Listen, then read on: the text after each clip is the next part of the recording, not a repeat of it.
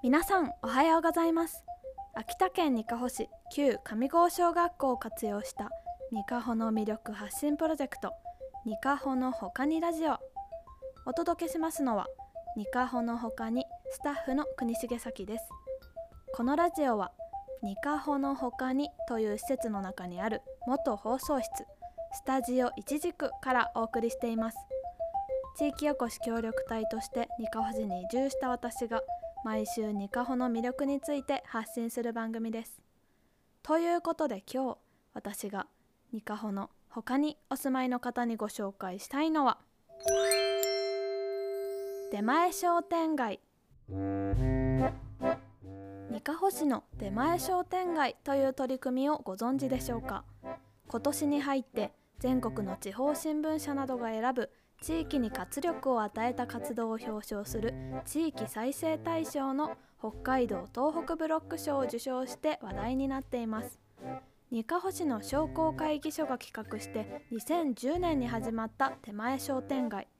近くに買い物できる場所がなくなり移動の自由もない地域の高齢者を対象に商工会に所属する有志の店舗が地域の公民館などに出向いて出店するというもの。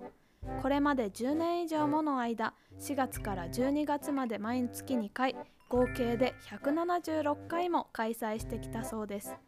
かつては集落ごとに商店があってそこに地域の人たちが集い自然とお互いを見守る役割になっていました。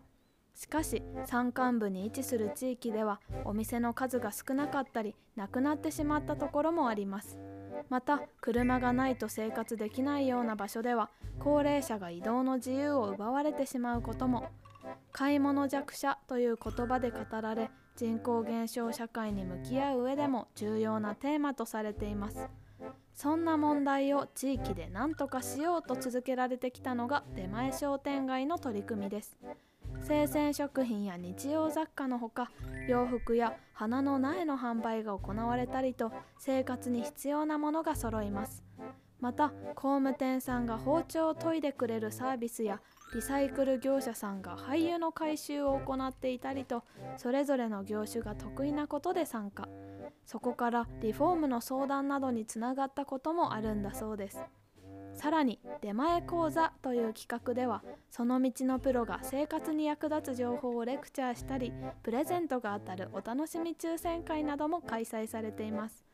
会場に設けられた休憩スペースでは訪れた人たちが仲良く集まっておしゃべりを楽しんでいます。このようにただ必要なものを買いに来るというだけではなく外に出て近所の人たちやお店の人と顔を合わせてコミュニケーションを取るきっかけになるという意味合いが強いようです。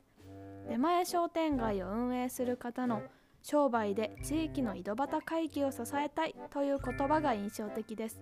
これからも出前商店街が長く続き地域がいろんな世代にとって明るく楽しい場所であり続ければいいなと思います。